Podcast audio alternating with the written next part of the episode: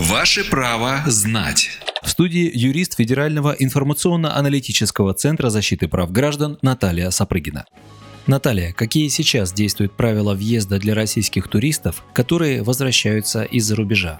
Все россияне, которые возвращаются домой из-за рубежа, обязаны самоизолироваться дома или по месту пребывания. Им придется сидеть на карантине до получения результатов теста на коронавирус. Обычно это занимает от 1 до 5 дней. Постановление главного государственного санитарного врача вступило в силу 24 сентября. Перед тем, как вернуться в Россию, путешественники должны заполнить анкету на портале госуслуг до регистрации на обратный рейс. В самолете им выдадут еще один опросник. Туристы заполняют его от руки и отдают сотрудникам Роспотребнадзора в аэропорту. После возвращения в Россию пассажиры обязаны пройти тест на коронавирус и загрузить результаты на сайт госуслуг в течение трех дней. И если это не сделать вовремя, путешественнику грозит штраф до 300 тысяч рублей.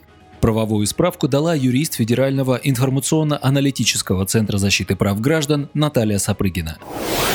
Ваше право знать.